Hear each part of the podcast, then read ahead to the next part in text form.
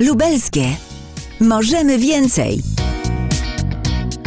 Przed mikrofonem Rafał Dąbrowski. Dzień dobry, witam w kolejnym odcinku. Dzisiaj, podążając śladami funduszy europejskich, dotarliśmy do Tomaszowa Lubelskiego. To właśnie tutaj, dzięki unijnemu wsparciu w marcu w roku 2020 uruchomione zostało lokalne centrum wspierająco-aktywizujące, prowadzone przez Polskie Stowarzyszenie na Rzecz Osób z Niepełnosprawnością Intelektualną. Centrum stanowi wyjątkowe przedsięwzięcie w skali całego województwa i łączy w sobie aż trzy placówki: ośrodek rehabilitacyjno-edukacyjno-wychowawczy, niepubliczną szkołę specjalną przysposabiającą do pracy oraz dom pomocy społecznej. Kiedy podjechałem pod ten imponujący obiekt, sądziłem, że jest to po prostu luksusowy hotel.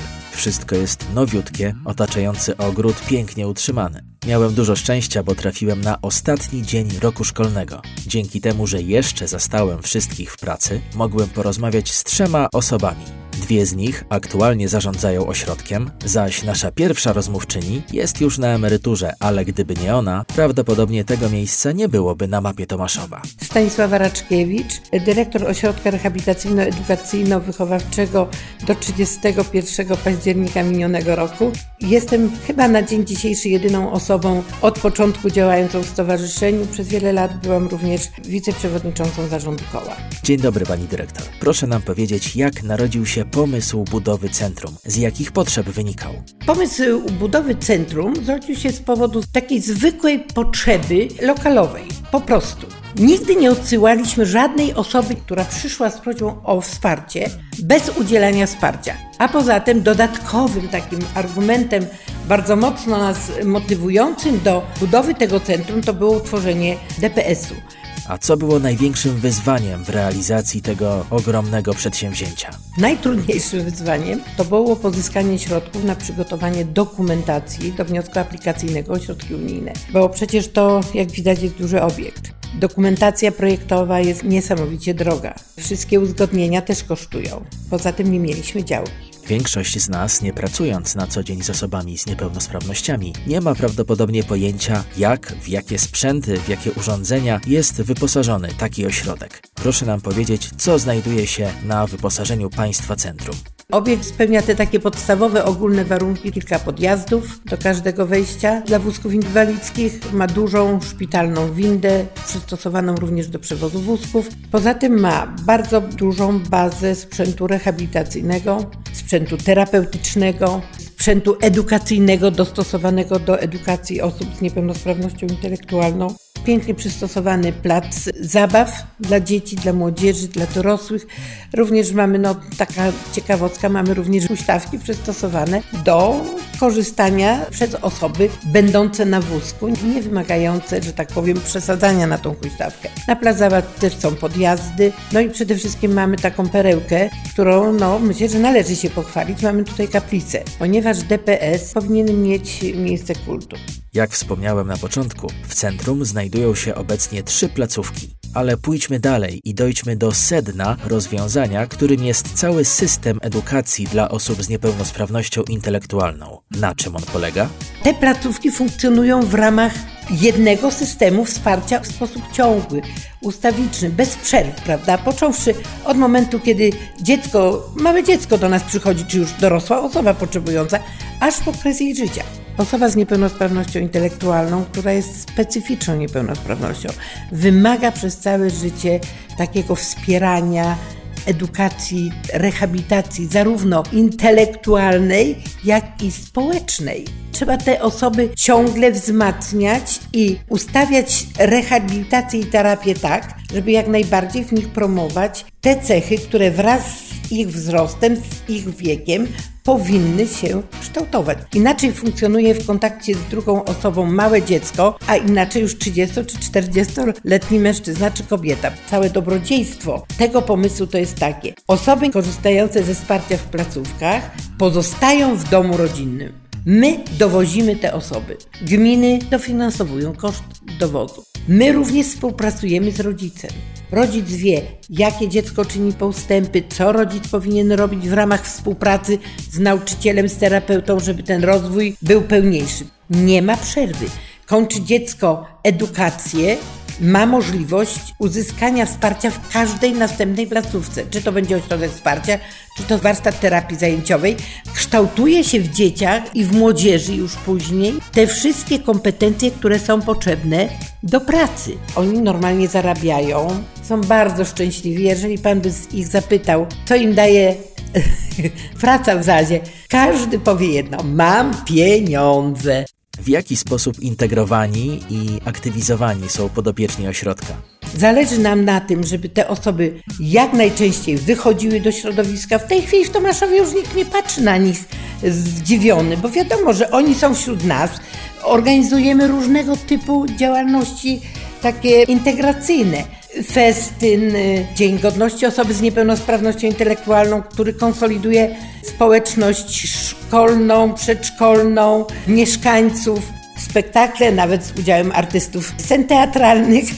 Tego typu występy są warsztatami poprzedzane oczywiście, więc y, wykorzystujemy wszystkie możliwości po to, żeby osobę wprowadzać jako pełnoprawnego obywatela w jej lokalne środowisko. Żeby te osoby nie były wykluczone Rozmawialiśmy z panią dyrektor seniorką. Teraz czas na kolejnego gościa. Aktualną panią dyrektor ośrodka rehabilitacyjno-edukacyjno-wychowawczego, która przy okazji oprowadziła mnie po obiekcie, za co pięknie dziękuję. Jolanta Niedźwiecka, dyrektor ośrodka rehabilitacyjno-edukacyjno-wychowawczego. Pani dyrektor, komu na co dzień niesie pomoc ośrodek? Ośrodek to specjalistyczna placówka edukacyjna i terapeutyczna. Jej celem jest y, wspieranie rozwoju i organizowanie y, edukacji i rewalidacji dla dzieci i młodzieży z niepełnosprawnością intelektualną w stopniu umiarkowanym lub znacznym, z niepełnosprawnościami sprzężonymi, czyli niepełnosprawnością ruchową, autyzmem, niedowidzeniem lub niedosłuchem. Natomiast dla dzieci i młodzieży z niepełnosprawnością intelektualną w stopniu głębokim prowadzone są zajęcia rewalidacyjno-wychowawcze i to ma miejsce od 3 do 25 roku życia. Do ośrodka w ramach wczesnego wspomagania rozwoju uczęszczają również dzieci wymagające stymulacji rozwoju ze względu na ryzyko wystąpienia u nich niepełnosprawności lub już stwierdzoną niepełnosprawność.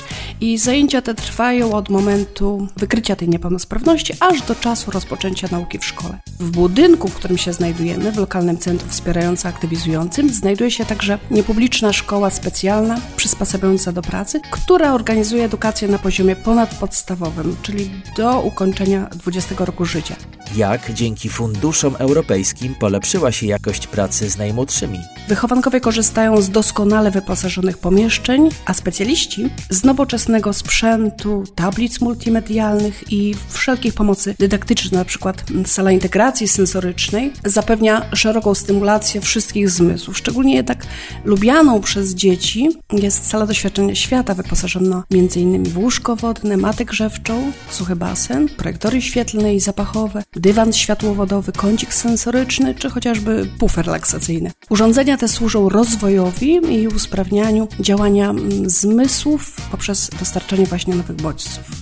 Wspominałem o tym, że pani dyrektor oprowadziła mnie po ośrodku. Przenieśmy się więc do różnych pomieszczeń. Na początek pracownia krawiecka. Znajdujemy się w pracowni krawieckiej, szkoły przysposabiającej do pracy, gdzie y, uczniowie mogą y, nabywać umiejętności prostego szycia. Maszyny są elektroniczne, gdzie są ustawione ściegi, więc praca jest ułatwiona i jest zapewnione bezpieczeństwo. Kolejne miejsce to coś w rodzaju pokoju kąpielowego. Są tu sprzęty bardzo specjalistyczne, ale i dość luksusowe, jak na przykład wanna z hydromasażem. Podczas tej wizyty było wyjątkowo upalnie, ale nie zdecydowałem się na kąpiel. Za to udałem się do sali doświadczania świata, a tam przedziwna meduza zwisająca z sufitu, meduza zrobiona ze światłowodów. Wyobraźcie sobie, jak fantastycznie to wygląda, kiedy zgasi się światło. Do tego projektory, które wyświetlają nieboskłon na suficie. Łóżko wodne na którym leżąc ten sufit się ogląda, maty sensoryczne i relaksacyjna muzyka. Podobno jest to ulubione pomieszczenie wychowanków ośrodka i wcale, ale to wcale się temu nie dziwię. Odwiedziliśmy również nowoczesny gabinet logopedyczny. W tle dzieci układają klocki, a pani prowadząca zajęcia zaprezentowała nam instrumenty. To są instrumenty terapeutyczne, które wykorzystujemy do pracy z dzieciakami, które są głęboko upośledzone.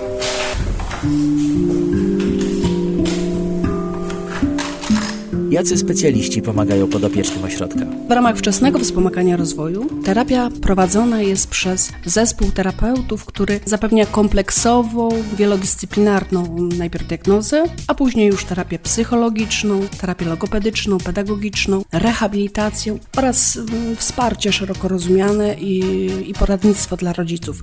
W ośrodku kładą Państwo duży nacisk na kształtowanie wśród swoich podopiecznych niezwykle istotnej samodzielności. Czy może Pani opowiedzieć o tym coś więcej? Im więcej czynności osoba z niepełnosprawnością będzie mogła wykonać samodzielnie, tym mniej pomocy i wsparcia będzie wymagała ze strony opiekunów.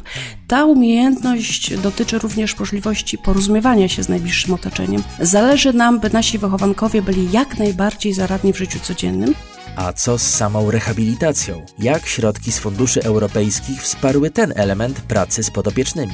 Placówki nasze dzięki realizacji projektu unijnego zostały wyposażone w nowoczesny sprzęt do integracji sensorycznej, zestawy do ćwiczeń psychomotorycznych, tory przeszkód, Ostatnim punktem dzisiejszego spotkania jest Dom Pomocy Społecznej, który jako trzecia placówka znajduje się w lokalnym centrum wspierająco-aktywizującym.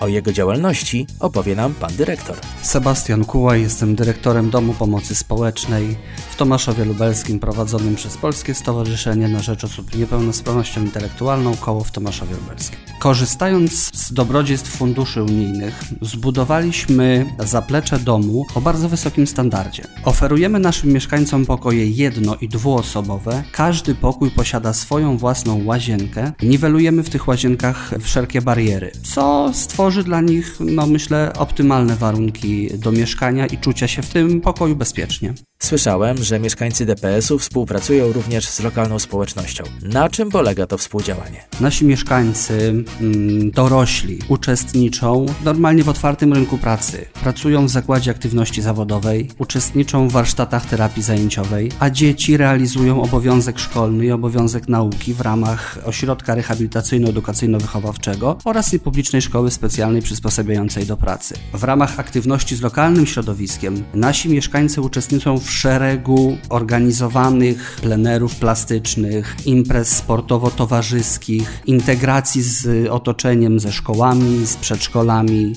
Jak widać na przykładzie lokalnego centrum wspierająco-aktywizującego, w skrócie LCWA w Tomaszowie Lubelskim, pomoc osobom z niepełnosprawnościami intelektualnymi może być skuteczna i bardzo nowoczesna. Jest to jednak możliwe przy odpowiednim zapleczu finansowym, które w tym przypadku zostało w większości zapewnione dzięki unijnym dotacjom. Wszystkich tych, którzy chcą dowiedzieć się więcej na temat funduszy europejskich, zapraszam na stronę www.rpo.lubelskie.pl. Do usłyszenia w kolejnym odcinku. Kłania się Rafał Dąbrowski. Fundusze europejskie dodają nam skrzydeł. To dzięki nim możemy więcej.